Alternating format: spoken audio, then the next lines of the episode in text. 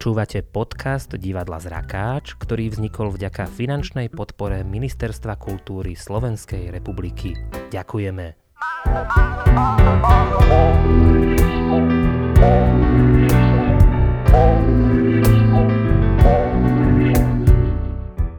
Dobrý deň, milí vidiaci, nevidiaci, ale najmä počúvajúci.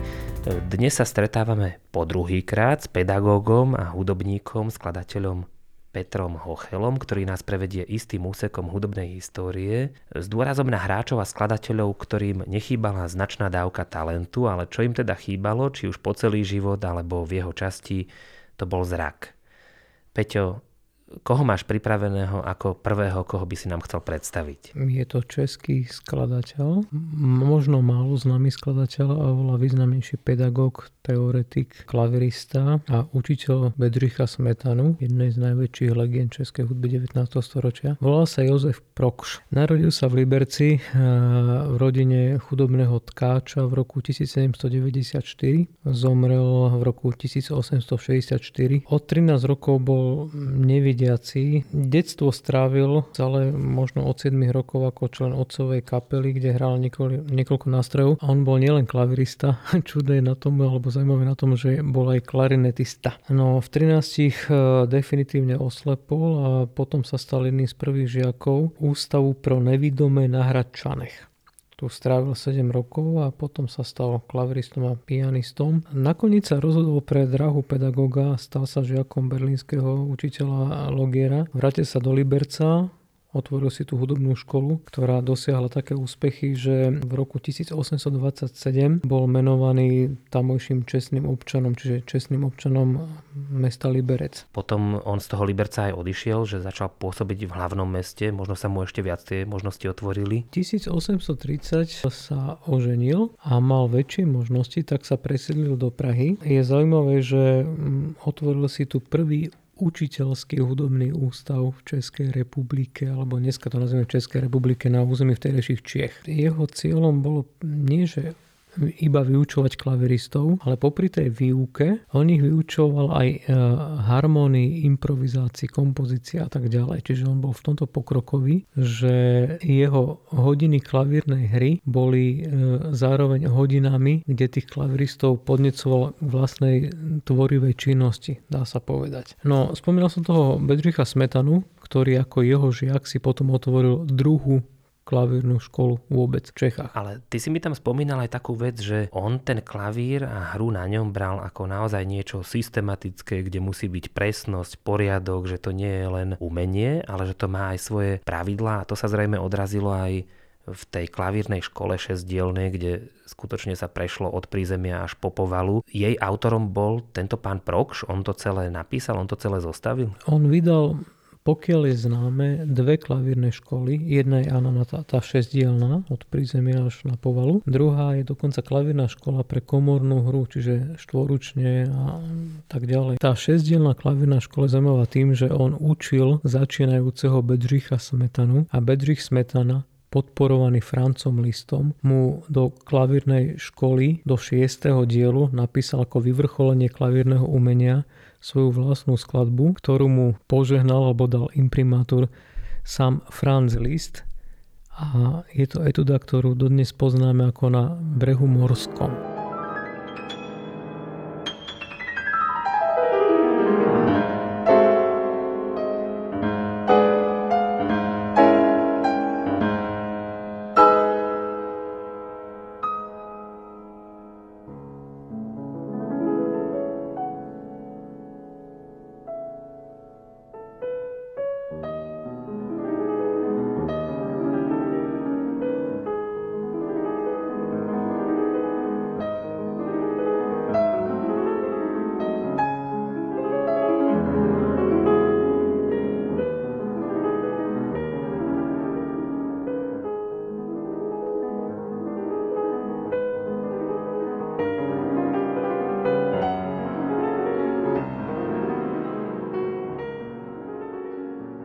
A možno by som ešte povedal, že tá jeho klavírna škola fungovala v celej Európe niekoľko rokov a kto prechádzal Prahou, tak sa zastavil v Prokšovej škole a tá v knihe zápisov by sme možno našli, že Franz Liszt, Klára Schumannová, Anton Rubinstein, Ignác Moscheles, Hans von Bülow a tak ďalej. Hoci z Prokšovho diela nepoznáme nič, tak jeho možno najväčším dielom je Bedřich Smetana. Zaujímavé. No tak e, toto sme si vlastne tak veľmi rýchlo prešli prvého e, nášho dnešného hudobníka. Ak Matej nemá nejakú otázku, môžeme skočiť z Česka do Francúzska k tomu Luisovi Viernovi? Skočme. Taký veľký geografický skok, neviem či aj v rámci rokov, to bude nejaká veľká medzera. Čím sa preslavil tento pán? No ja to poviem na začiatku tak, že spojulujem, hej. ale byť nevidiaci 37 rokov hlavným organistom chrámu Notre Dame nie je málo. Narodil sa v roku 1870, zomrel 1937. Prelom z obdobia romantizmu do 20. storočia alebo do moderny. Narodil sa už e, ako s vrodenou chorobou zraku, ale narodil sa veľmi hudobne talentovaný. A to je vlastne ten pán, ktorý pôvodne mal alebo chcel byť klaviristom, ale počul hrať niekoho na orgáne a potom sa mu úplne život obrátil na ruby a povedal si, že toto je ono. Počul hrať e, najväčšieho organistu 19.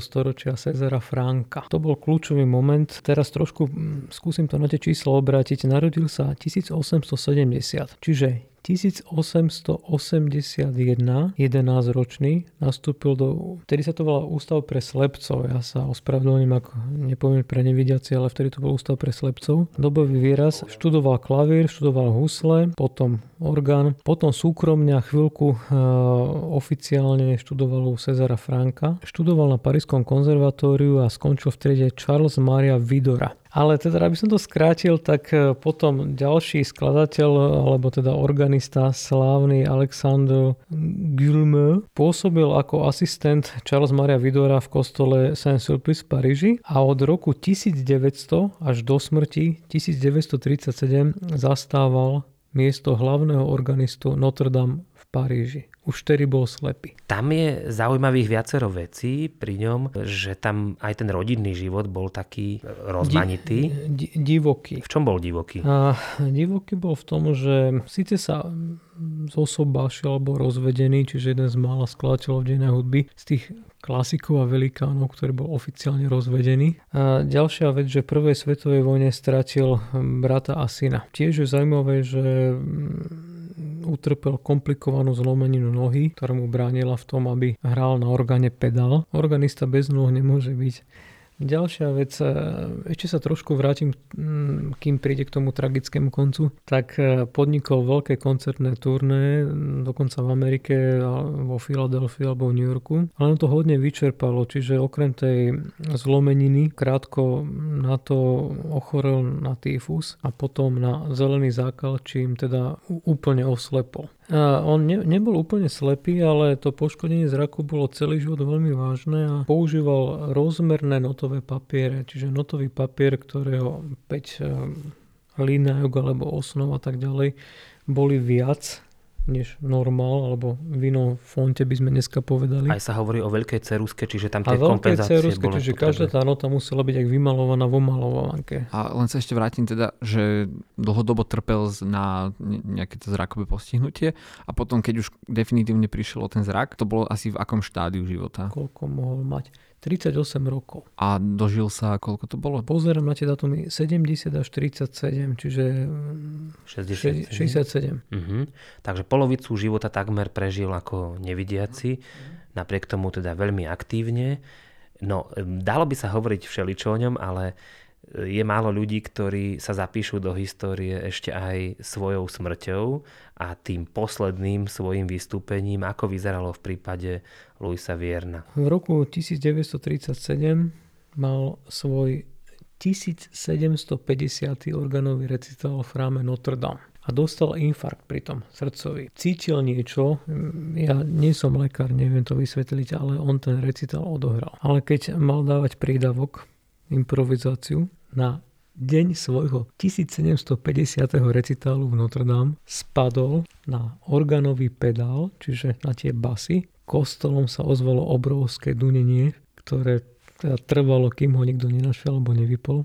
je, je to kuriózna smrť, že niečo, čo mu venujete pol života, alebo vlastne celú svoju profesionálnu kariéru, možno v najslavnejšej katedrále v Európe. Čiže on bol vlastne taký organový Molier, ktorý tiež umrel Zomrel na počas javisku. predstavenia, áno. Dobre, tak e, z Francúzska sa opäť vrátime do Česka, pretože tu máme veľmi známe meno, o ktorom aj ľudia veľa vedia, to je Jaroslav Ježek. Možno by sme mohli spomenúť nie ešte skladby, ktoré nám znejú v ušiach ako e, Bugatti alebo pieseň Tmavo modrý sviet, ale skôr to, že on nemal iba zrakové postihnutie, on toho dostal do vienka oveľa viac. Jaroslav Ježek e, podľa mojich informácií e, po narodení oslepol na jedno oko a druhé mal od narodenia postihnuté šedým zákalom. No, okrem toho mal chorobu stredného ucha, takže bol skoro nedoslýchavý. Otec ho, vy, tak povediac, vykúpil z tzv. obecnej školy a nechal ho preložiť do školy slepeckej. Stále sa to vtedy volalo. Kúpil mu klavír,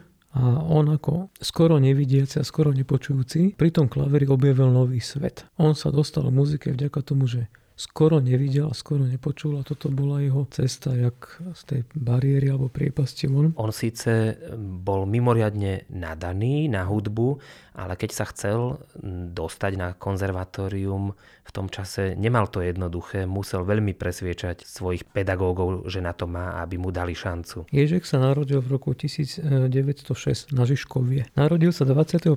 septembra, presne v deň, keď sa narodil Dimitrij Šostakovič. 25. septembra 1906. Obidvaja trošku laškovali s jazzom, ale narodil sa proste na práskom predmestí, trpel šedým zákalom, navštevoval školu pre výchovu nevidomých, mal choré ladviny. Choré ladviny boli nakoniec príčinou jeho smrti. A čoho sa báli na tom konzervatóriu, že prijať v tom čase nevidiaceho študenta? No nevidiaceho, takmer nevidiaceho, takmer nepočujúceho by som sa bal prijať dneska aj ja. Hej? Tak ako dokázal ich presvedčiť, že na to má, že je na správnom mieste? Začal improvizovať. Na danú tému začal improvizovať. Na danú tému od profesorov. No a všetkým padla sánka. Na to konzervatórium bol prijatý najprv ako e, skladateľ alebo hneď na hru na klavíri. Čo bola tá jeho špecializácia? Presvedčili ich okamžite ako skladateľ, ako klaverist. Takmer nevidiaci, takmer nepočujúci a s ďalšími problémami, o, o ktorých nevedeli. Ja by som si dovolil teda preskočiť isté obdobie a, začal tu jeho euru v tom osvobodzenom divadle, keďže je to aj ten podcast divadla Zrakač, tak by som sa možno aj rád povenoval tomuto obdobiu. Ako sa tam dostal a ako dlho pôsobil s Voskovcom, s Verichom. Oni fungovali e, niekoľko rokov, možno 10 ročie. O prúser s prepáčením si zarobili tým, že oni boli e, veľmi antimilitantní a boli antifašistickí. Takže už keď e, išli a vyslovene útočili na Hitlera alebo na stávajúcu sa vznikajúcu tretiu ríšu, tak už im hrozilo to, že ich niekto odchytí a poputujú do nejakého možno tábor alebo zastrelný prízdi, tak oni emigrovali všetci teda do Ameriky. No ale ešte predtým mali teda tú úspešnú éru vo Svobozenom divadle. Ako by si popísal Ješkovú úlohu tam? Voskovec a Verich sú jasní, skladali texty, písali, spievali, čiže on robil celú tú hudobnú stránku? On robil celú hudobnú stránku, on najskôr vymyslel nejakú kvázi melódiu, oni mu dodávali texty a on ten aranž dokončoval na tie texty a zároveň bol dirigentom toho divadla. To sa týka aj tej piesne Tmavo modrý sviet, kde sa opisujú jeho problémy so zrakom, čiže oni mu to napísali akoby na telo.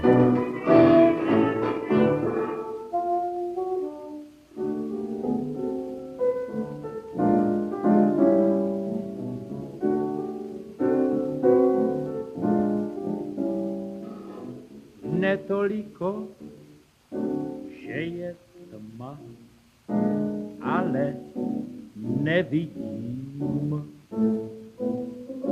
Vím, že je tu všude tma, já ji nevidím.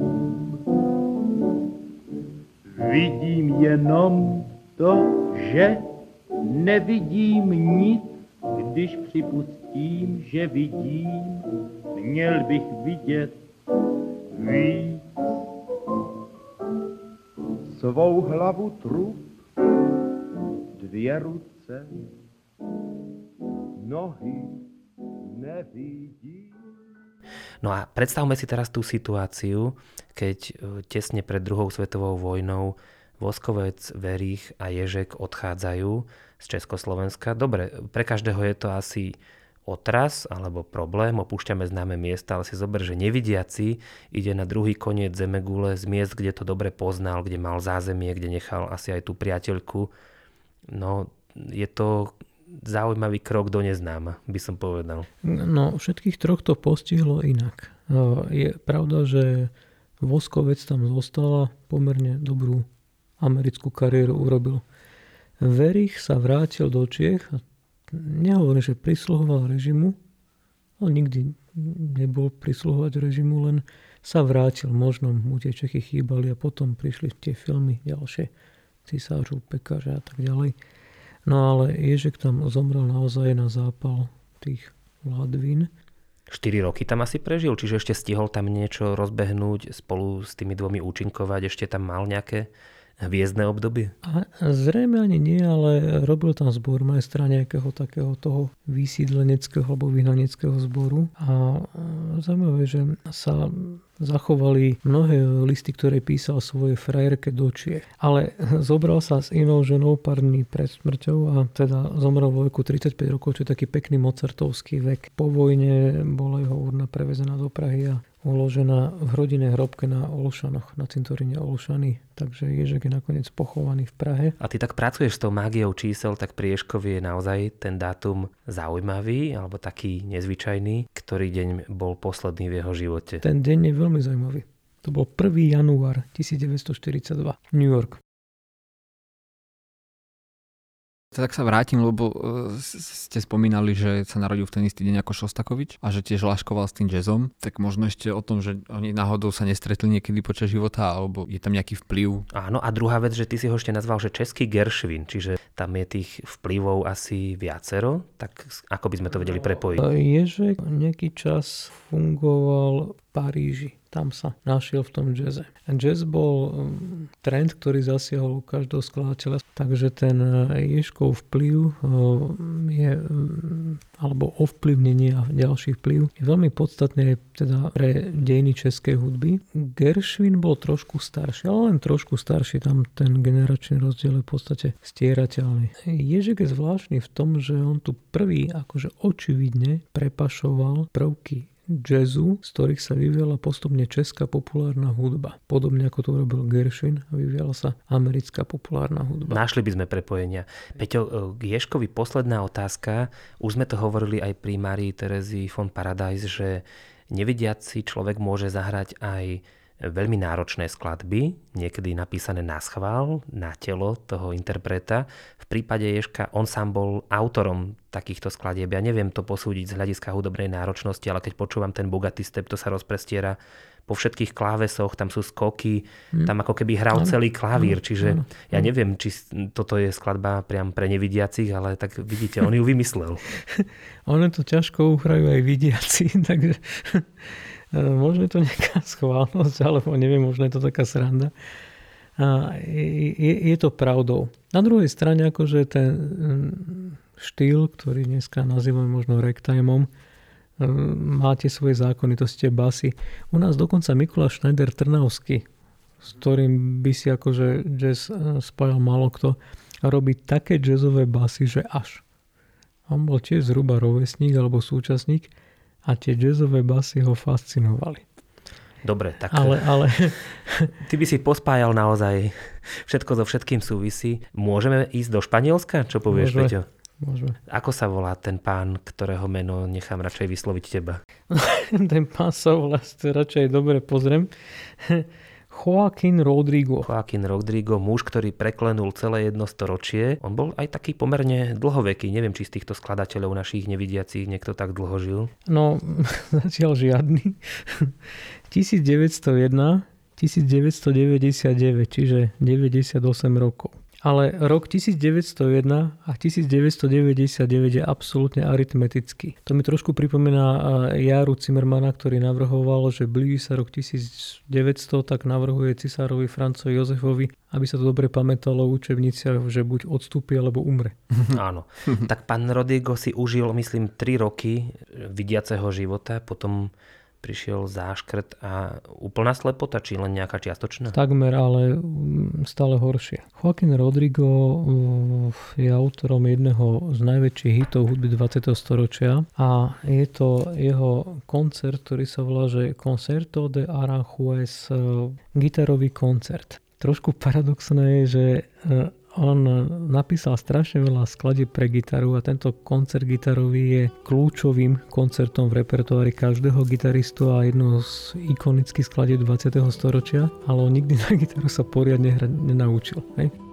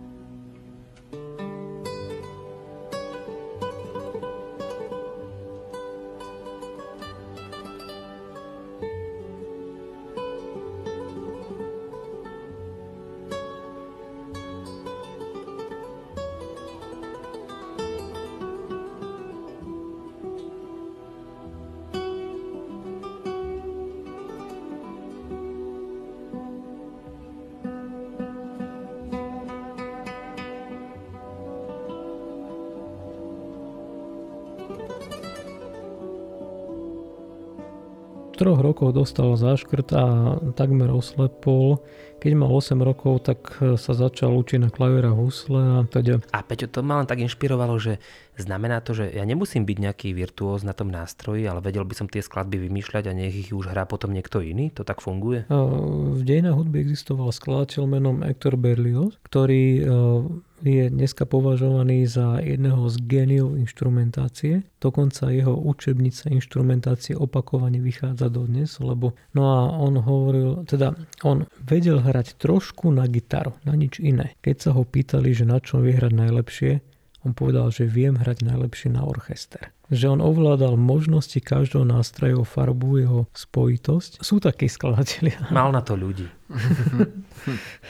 To si aj hovoril, že touto hudbou sa často, často ilustrovali scény z divokého západu a viacerí sa ho aj pýtali, že odkiaľ sa berie ten smútok, lebo nie je celý koncert v takomto duchu ladený, tak asi ten život prinášal aj pre skladateľa rôzne situácie a niečo z toho sa tam odrazilo. Tiež je tam taká, nechcem šíriť nejaký bulvár, ale Tiež sa rozpráva, že je to inšpirácia smrťou jeho nenarodeného dieťaťa. Že Začína vojna, začína neistota. Španielskí králi sú už v podstate v minulosti dieťa mŕtve a je to naozaj taký, taká púšť zaviata pieskom. A... a umrel prirodzenou smrťou? Na tento vek sa to asi aj pýta, ale... prirodzená smrť, ale...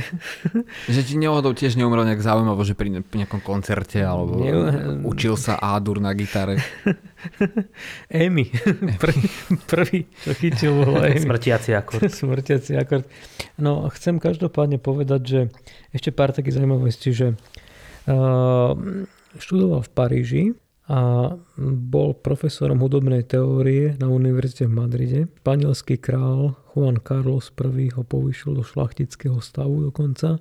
Obdržal cenu princa Asturského, čo je najvyššie španielské civilné vyznamenanie. A francúzska vláda mu udelila e, rád umenia literatúry, čiže tiež akože veľmi vysoké vyznamenanie. No a mm, po tom gitarovom koncerte tak ho začali oslovať mnohí slávni solisti, aby pre nich písal. No nie len on, boli tam aj ďalší hudobníci, nevidiaci, o ktorých sme dnes nestihli hovoriť, ale zaslúžili by si aspoň vymenovať My sme ti už niektorých našepkali, ty si nám zase nieko, niekoľkých poradil. Koho by sa oplatilo spomenúť na záver? Je pár hudobníkov, ktorí sa preslávili svojou slabozrakosťou, alebo ja to nechcem povedať, že imidžovo, svojimi okuliármi. Akože len simulovali? Nesimulovali. Veľmi ťažko zrakovo postihnutý bol napríklad Dimitrej Šostakovič, ale sú napríklad uh, okuliare, ktorým sa hovorí Lenonky, čiže John Lennon, ale pred ním už Franz Schubert, Medrich Smetana, rímskych Korsakov. Ale tak zase, kto by si kúpil Korsakovky alebo Schubertovky? Šostakovičovky. Šostakovičovky. Šostakovičovky. Šostakovičovky mal uh, Jaroslav Ježek. Ješkovky. No. Ješkový oči. Takže veľa skladateľov my aj na tých portrétoch poznáme iba s okuliarmi. To je zaujímavé. A niekedy sú tie dioptrie veľmi silné.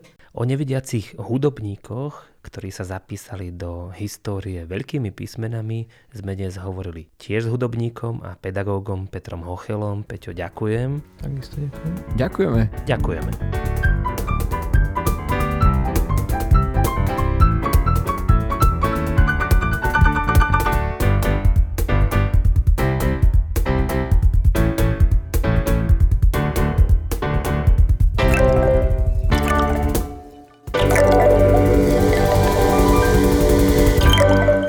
Počúvali ste Zrakast, podcast divadla Zrakáč. Odoberajte aj jeho ďalšie epizódy cez Spotify, Apple Podcasty či Anchor. Novinky z divadelného diania sledujte na našom facebookovom profile, ako aj na webe divadlozrakac.sk.